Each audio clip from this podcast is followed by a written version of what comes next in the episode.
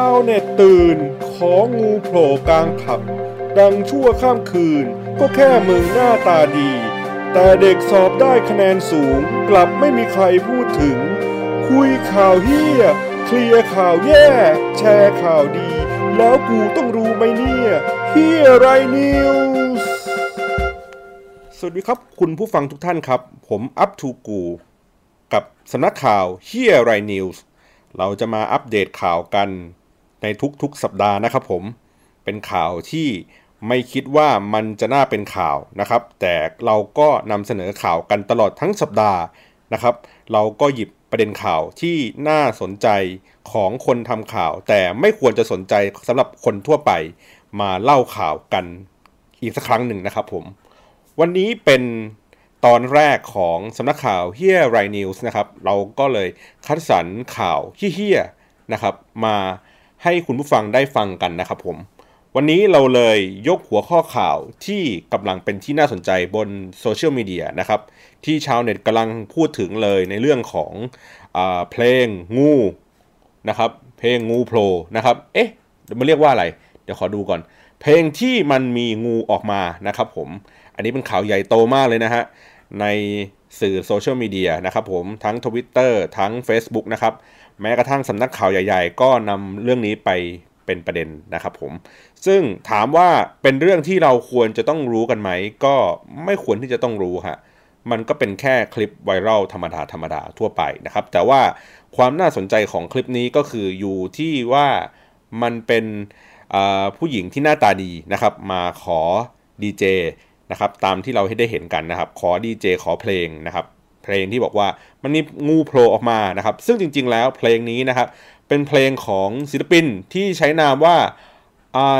อาอะไรเนี่ย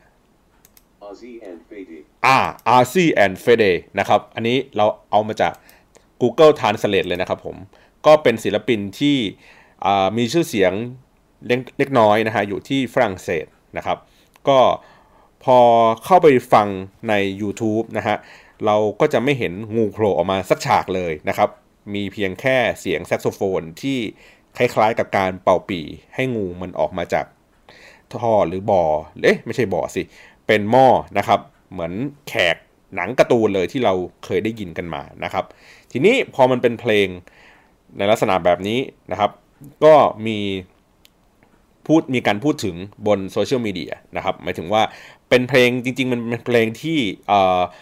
ในสถานบันเทิงต่างจังหวัดนะครับ ก็เปิดกันนะฮะก็มีดีเจหยิบเข้ามามิกซ์เพลงนะฮะแต่ว่ามีการพูดถึงอย่างกว้างขวางเลยก็จากในคลิปนี้นะฮะ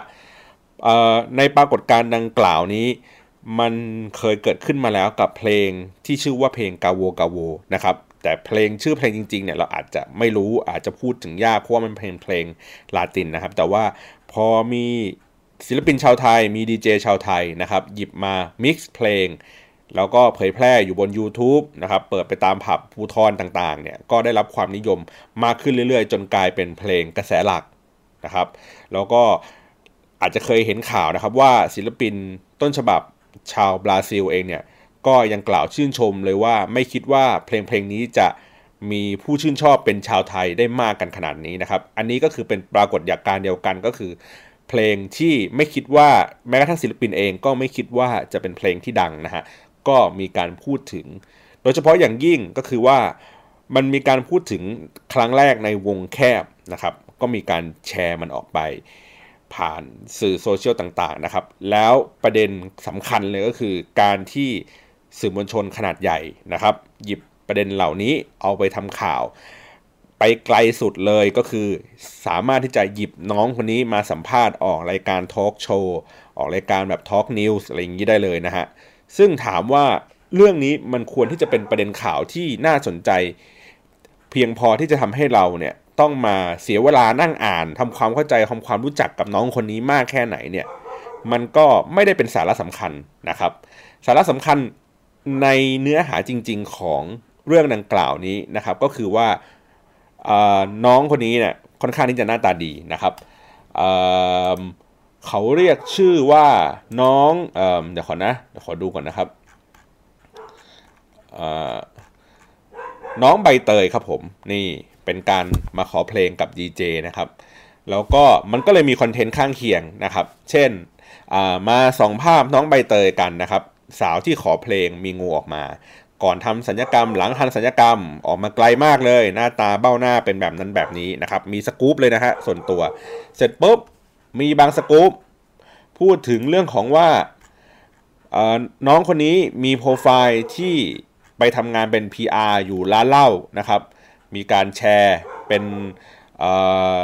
แชทในไลน์นะครับ บอกว่าน้องคนนี้ทำทำงานมีใครมาจองแล้วหรือยัง จอง QPR นะฮะ ก็มีการพูดถึงกันว่าอาจจะมีการค้าบริการกันหรือเปล่า ซึ่งเจ้าตัวก็ออกมาไม่ได้เจ้าตัวนะฮะ เป็นคนที่ทำงานร่วมกันเขาก็บอกว่าก็ทำงาน PR เขาก็ไม่เรียกว่าการค้าบริการนะครับ ไปกันถึงขนาดนั้นเลยนะฮะหรือแม้กระทั่งศิลปินคนอื่นๆนะครับที่เกาะกระแสนะครับก็จะมีตั้งแต่ทอมรูมเทอร์ที่นายมีเป็กผลิตโชคนะครับ พูดถึงในเรื่องของเพลงที่มันมีงูออกมานะครับ มีท่าเต้นที่น้องเขาเต้นอยู่ในคลิปด้วยนะครับ ก็เป็นประเด็นข่าวที่เราก็ไม่รู้ว่าจะ รู้ไปทำไมนะครับ แต่ในประเด็นข้างเคียงกันที่มีคนกล่าวถึงว่าทำไมเราให้ความสนใจกับน้องคนนี้ แต่ในขณะเดียวกันน้องคนอื่นๆ ที่กำลังสอบแกดแพดกันอยู่ มีคะแนนออกมานะครับ ได้คะแนนดี กลับไม่ค่อยมีใครพูดถึงกันบนโซเชียลมีเดียงั้นวันนี้เราจะมาพูดถึงคนเหล่านี้กันครับผม ก็ขอบคุณบทความจากเว็บไซต์เด็กดี .com นะครับ อันนี้เป็นบทความที่พูดถึงโฉมหน้าของ 7 คนที่มีคะแนน admission สูงสุดของประเทศครับผมอ่า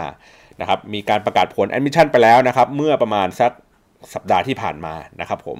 แล้วก็จะมาดูโฉมหน้ากันนะครับ แต่ว่าพอเราเป็นคลิปเสียงเราจึงไม่สามารถเห็นหน้าได้ ดังนั้นผมขออนุญาตอ่านนะครับว่า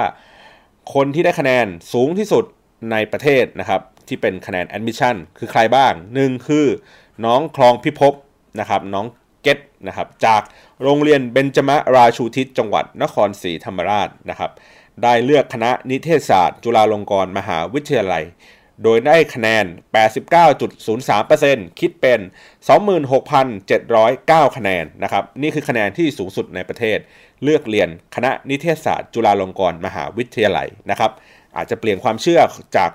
ผู้คนที่รู้สึกว่าการที่ได้คะแนนสอบ admission เยอะๆ จะต้องไปกระจุกตัวอยู่ที่คณะแพทย์ หรือคณะวิศวะ หรือคณะที่มีความสามารถในทางวิทยาศาสตร์นะครับ แต่ว่าน้องเกตเนี่ยก็เลือกคณะนิเทศ ซึ่งเป็นคณะที่ตนเองชอบนะครับผม ต่อมา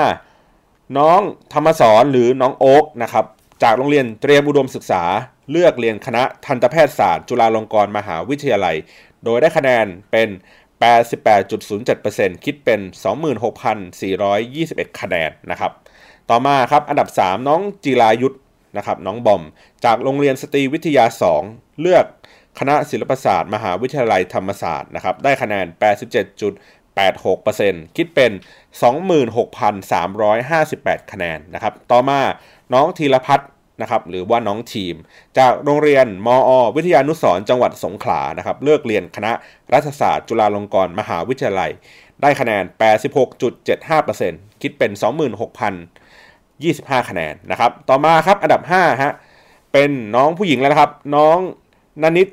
ตานะครับน้องแป้มจากโรงเรียนเตรียมบุดมศึกษาพัฒนาการ เลือกเรียนคณะจิตวิทยา จุฬาลงกรณ์มหาวิทยาลัยนะครับ ต่อมาครับอันดับ 6 ครับ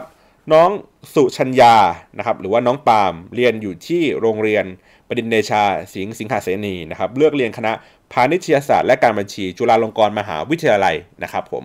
แล้วก็อันดับสุดท้ายที่อยู่ในบทความนี้นะฮะก็คือน้องเศรษฐบุตรนะครับหรือน้องไบรท์เรียนอยู่ที่โรงเรียนสตรีศรีน่านจังหวัดน่านนะครับเลือกเรียนคณะวิศวกรรมศาสตร์จุฬาลงกรณ์มหาวิทยาลัย นะครับจะสังเกตว่าในบรรดา 7 คนนี้นะครับมีผู้หญิงอยู่ 2 คน มีผู้ชายอยู่ 5 คนนะครับผมแล้วก็มาจากโรงเรียนต่างจังหวัดเนี่ยสองคนนะครับแล้วก็โรงเรียนอยู่ในกรุงเทพอีก 5 คนนะครับผมอันนี้ก็คือเป็นความสามารถของน้องๆที่สามารถทำคะแนนได้อย่างดีนะครับ แล้วก็เลือกเรียนในสิ่งที่ตนเองใฝ่ฝันเอาไว้นะครับ ไม่จำเป็นที่จะต้อง เลือกเรียนตามความเชื่อของคนในสังคมนะครับ วันนี้นี่คือข่าวสั้นประจำสัปดาห์นี้ครับผมอยากให้ทุกคนติดตามรับฟังข่าวประจำสัปดาห์ในครั้งต่อไปกับ Here Right News ขอบคุณมากสำหรับการรับฟัง สวัสดีครับ